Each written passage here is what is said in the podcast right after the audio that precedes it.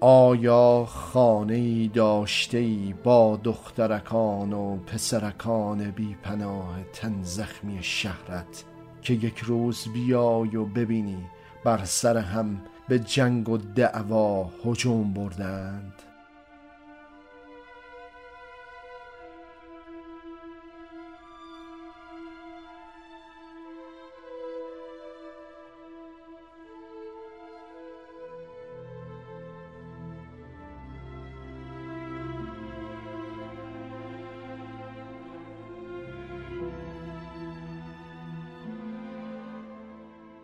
داد و فریاد کودکان محمد را از کنار نافرجامگویی های عشق تمیم جدا کرد و سراسیمه به بالای سر کودکان برد. هر کدام از کودکان چیزی را شکسته بودند و با جیغ جنون جنگ به جان هم افتاده بودند.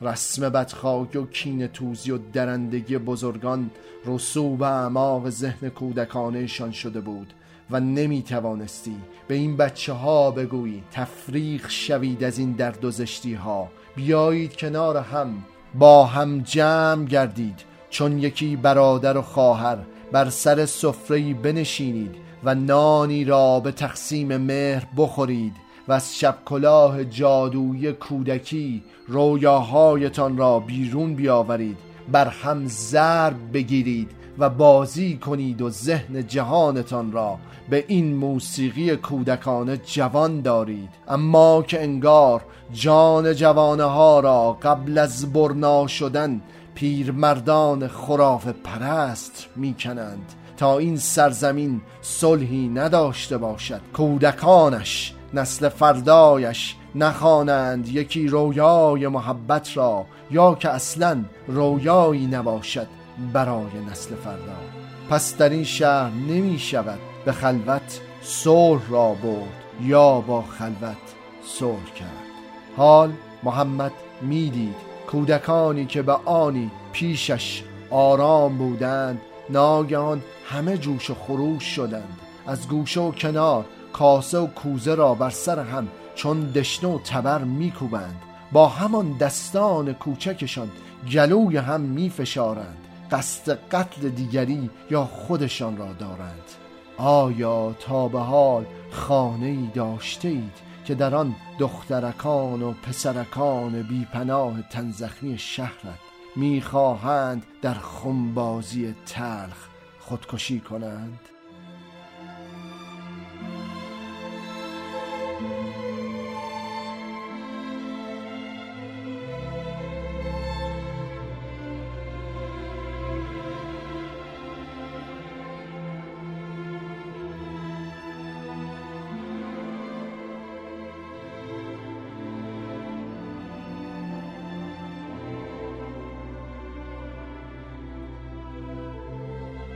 کف خانه پر از خون بود، خونهایی که کودکانه ریخته شده بودند در میان خون حامیان خانه که میخواستند دست بچه ها را از این تلخ بازی بگیرند. خدیجه تن زخمی و مایوس تمام تلاشش این بود میان تن تند و چالاک این بچه ها قرار گیرد تا بر هم زخم نزنند. محمد دید دختری که نامش را مرضیه گذاشته با آن یکی دختر راضیه که مردم به تحقیر موش مرده صدایش میکردند چه دعوای سختی میکنند و به جای آنکه خواهرانه همدیگر را راضیه و مرضیه صدا کنند با لحن زشت بیرون جای این خانه هم را با نامهای تحقیر میخوانند، میکوبند و به قصد کشت میزنند. به نیم لحظه مانده بود که مرضیه تیغ تیزی را بر گلوی راضیه فرو کند. امین شهر دوید و دست دختر را گرفت و او را نشاند. تو این تکه تیغ تیز را از کجا یافته ای که با آن میخواهی گلوی خواهرت را بدری؟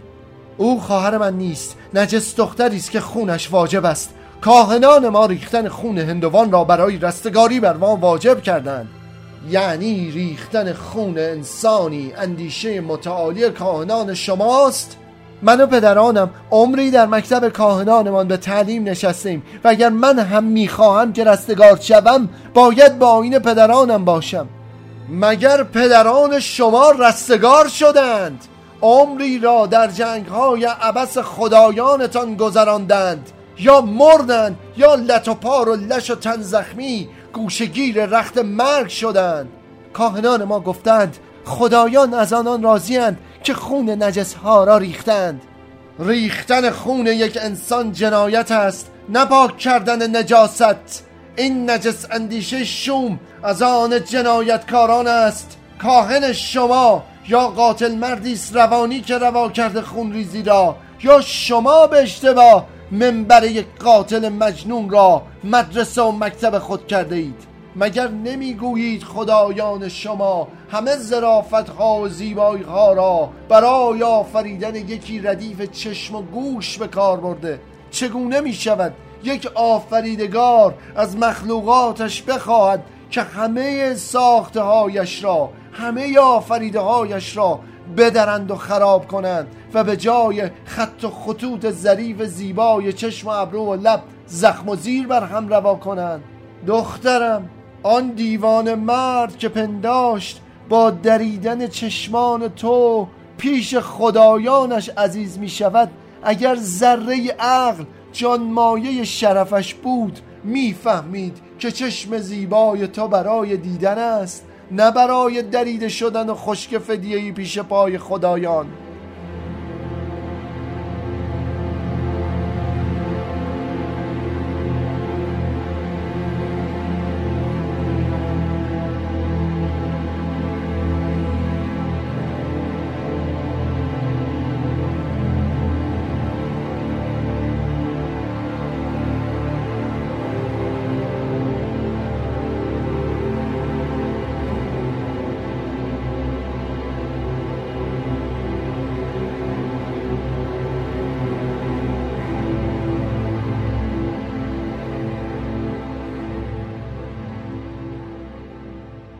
مرضی از استدلال محمد آرامتر شده بود و بیشتر او را گوش می گرفت. کودکان نیز از تکاپو افتاده بودند تا ببینند محمد مرد مهر شهرشان با آنها چه می گوید. حال تو به من بگو، آیا خدایی که هندو دخترکی زیبا با رقص یکی خال بر گوشگون لبش آفریده روا دارد خون این یکی دختر بر گذر تحقیر باشد یا روی زیبایش بر نظر تحسین؟ اینجا خانه صلح است فرزندان من.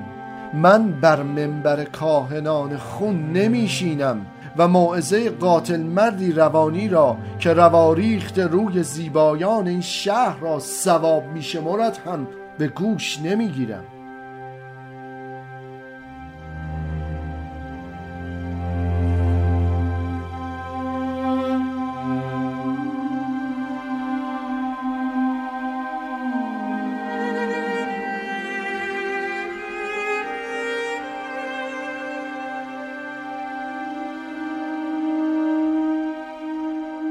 دقیقه گریه افتاد راضیه، چرد دختر هندو. برایش ناگوار آمده بود که یکی دختر از جنس درد خودش بر رویش تیغ کشد. پس با همان ناله و اشک گفت: یا محمد، چرا مانعش میشوی؟ بگذار حال که این چشم دریده رویش ریخته و در خون من اصرار میکند بیاید و مرا از این چرخه رنج آزاد کند، تمامم کند تمامم کند که دیگر تنی نمیخوام که در ناامیدی به بستر خواب بیندازم و در یأس فردا بیدارش کنم. کاهنان شما ریختن خون دیگران را روا میکنند. کاهنان ما میگویند که حتی دست کسی که خونتان را میریزد هم نگیرید. محمد امین شهر گفت: یکی کاهنی میگوید کسی را بکش تا رستگار شوی، کاهنی دیگر میگوید بگذار تا تو را بکشند تا رها آزاد گردی. کودکان آسمانی من، آیا تصور شما این است که اگر زمین و آسمان بخواهد با زمانه روح شما سخن بگوید، از کاهنانی استفاده خواهد کرد که میگویند بر زیر این سقف آبی آسمان یا که بر فرش سبز این زمین کسی را بکش یا بگذار کسی تو را بکشد. خوب نگاه کنید، این آسمان بالا و این زمین پایین چه نیازش دارد به خون انسان؟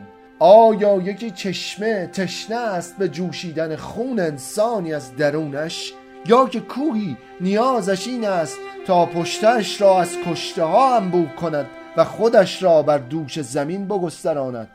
بدانید بدانید بدانید حتم آسمان و زمین را نیازی به این کاهنان نیست برای آوردن پیغام روح. اگر هم پیغام و پیامبری بیاید حتم این را نخواهد گفت.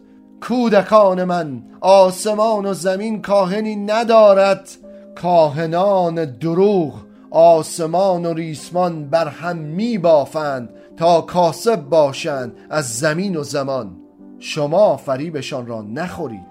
راضیه توجیه نشده ادامه داد: ای مرد خوب این خانه، قاعده این جهان همه همین است. ما را در ابتدا خدایی نیافریده که در انتها به ثواب کشتن هم نوعمان بخواهد مقصد و سرانجاممان دهد. ما را همین یکی میل شوم و نحس به این چرخ آورده. کاهنان ما میگویند انسان به میل یکی غذای لذیذ، نوشیدنی های گوارا یا که انتهای آغوشی گرم بر ابتدای بستری نرم به این جهان میآید.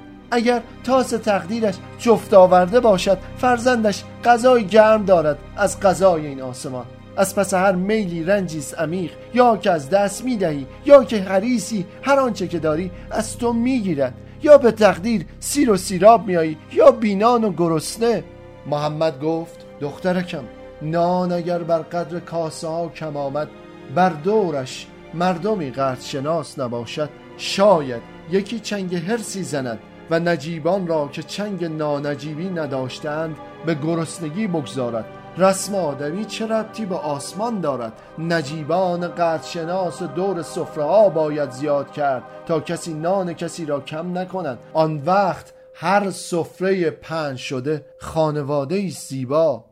دختر باز گریان گفت: تاس من بر تخت رخت پدر و مادرم، نه مهاراجا آمده، نه کاجو، نه راجو.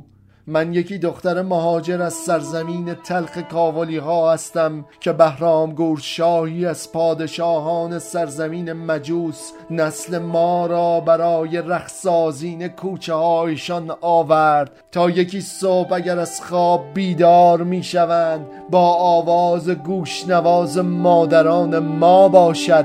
هر سرزمین تلخمان بود کوچ کردیم، کولی شدیم به سوی دیگر، از فلات سبز ایران تا این سو به یمام خشک این شبه جزیره رسیدیم. نسل من همیشه گریخته، همیشه آواره بوده، همیشه در چرخه تحقیر و این تقدیر ماست. ای مرد امین شهر، اگر انسان در چرخه تلخ به تناسخ نمی آید، پس این چیز که نسل قبل تر از من هم در این چرخه بودند که بوده ای بودا مردی در بنارس آن را سمساره نامیده. ما همیشه در این چرخه بوده ایم، یا که به شادی رقصیده ایم بر راه رهگذران برای یکی لقمه نان، یا که به تحقیر رقصاندنمان هر جبل رهگذری که از کنارمان میگذشت. نه، نیازی نیست کاهنی از مهر آسمان بالا یا که زمین زیر پایمان بگوید. حقیقت این است، ما برگ ریخته پاییزی از درخت این طبیعت هستیم، بر پای آبرانی که فصل گذشتنشان همیشه با ما زمستانی بوده. آیا تا به حال گرسنه بوده اید گرسنه بوده اید گرسنه بوده اید و لحظات گرسنگی برایتان ابدیتی بی پایان، بی شروع و بی انتها شده؟ یا محمد، همیشه گرسنه بوده ایم. گدا همیشه سیلی خورده برگذر، همیشه با کاسه خالی بیتم پوشی بر این تن تلخ. پس بگذار نسخ شود این تن که سختی تمام شود تا شاید در تناسخی دیگر در جایی دیگر کودکی باشیم که حرام اشخان نشویم برای تکنانی. پس اگر میخواهیم از چرخه رنج آزاد شویم باید دیگر عشق و میلی نجوییم که دیروانا از نظر ما همین است.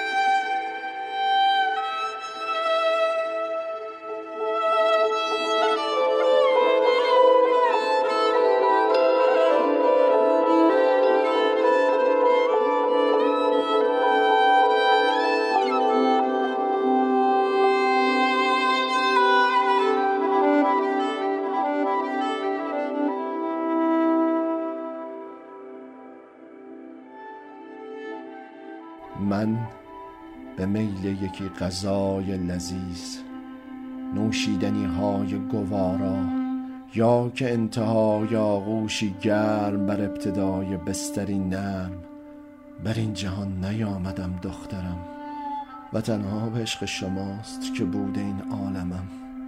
این را محمد زیر لب به نجوایی سخت گفت و قامت امروزش را بر دیوار خانه جاری کرد چون یکی اشک بر پای کودکان، و نشست بر کف اتاق و ادامه داد: در دیشب بی ستاره کوچه های این شهر، در انتهای چشمان نوزاده‌ای که می‌مرد دیدم همه بودن رنج رسولان آمین را، از ابراهیم تا موسی تا عیسی که بوده‌ایشان که سمسار و نیروانایشان همه در مردمک یکی کودک معصوم و تنها و بیپناه جمع گشته.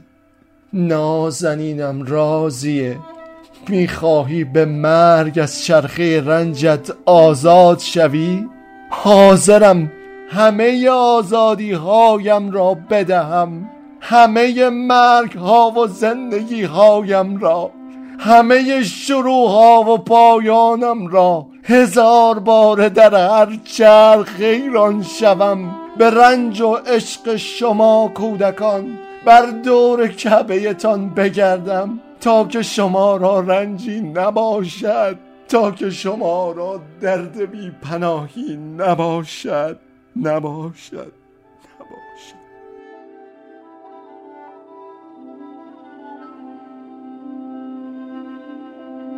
نه راضیه و نه مرضیه را توانان نبود که گریه های مرد امین این شهر را، پدرشان را تحمل کنند.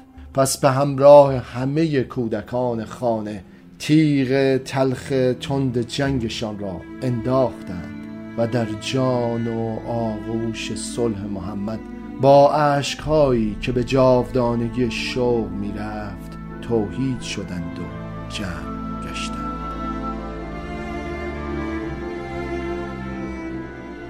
بسم الله الرحمن الرحیم. ارجعی الی ربک راضیة مرضیة فادخلی فی عبادی وادخلی جنتی.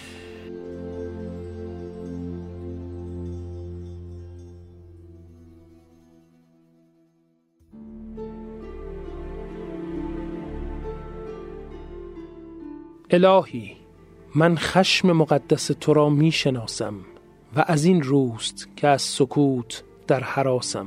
الهی، تو بر آفریدگانت سخت نمیگیری، خدای صلحی و بیزار از شمشیری، از رگ گردن به ما نزدیک تری و در پوشاندن خطای ما از شب تاریک تر و به هنگام سختی از هر رفیقی بهتر. الهی، تو مهربانی و این درخت میداند، تو بیدریقی و این آفتاب میفهمد، تو رحمتی و ضرب ساز بارانی، تویی که عشق مدامی، تویی که درمانی.